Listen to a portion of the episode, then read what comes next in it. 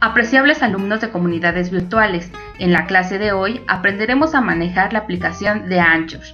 Es una aplicación sencilla, fácil de manipular y muy útil para elaborar su podcast.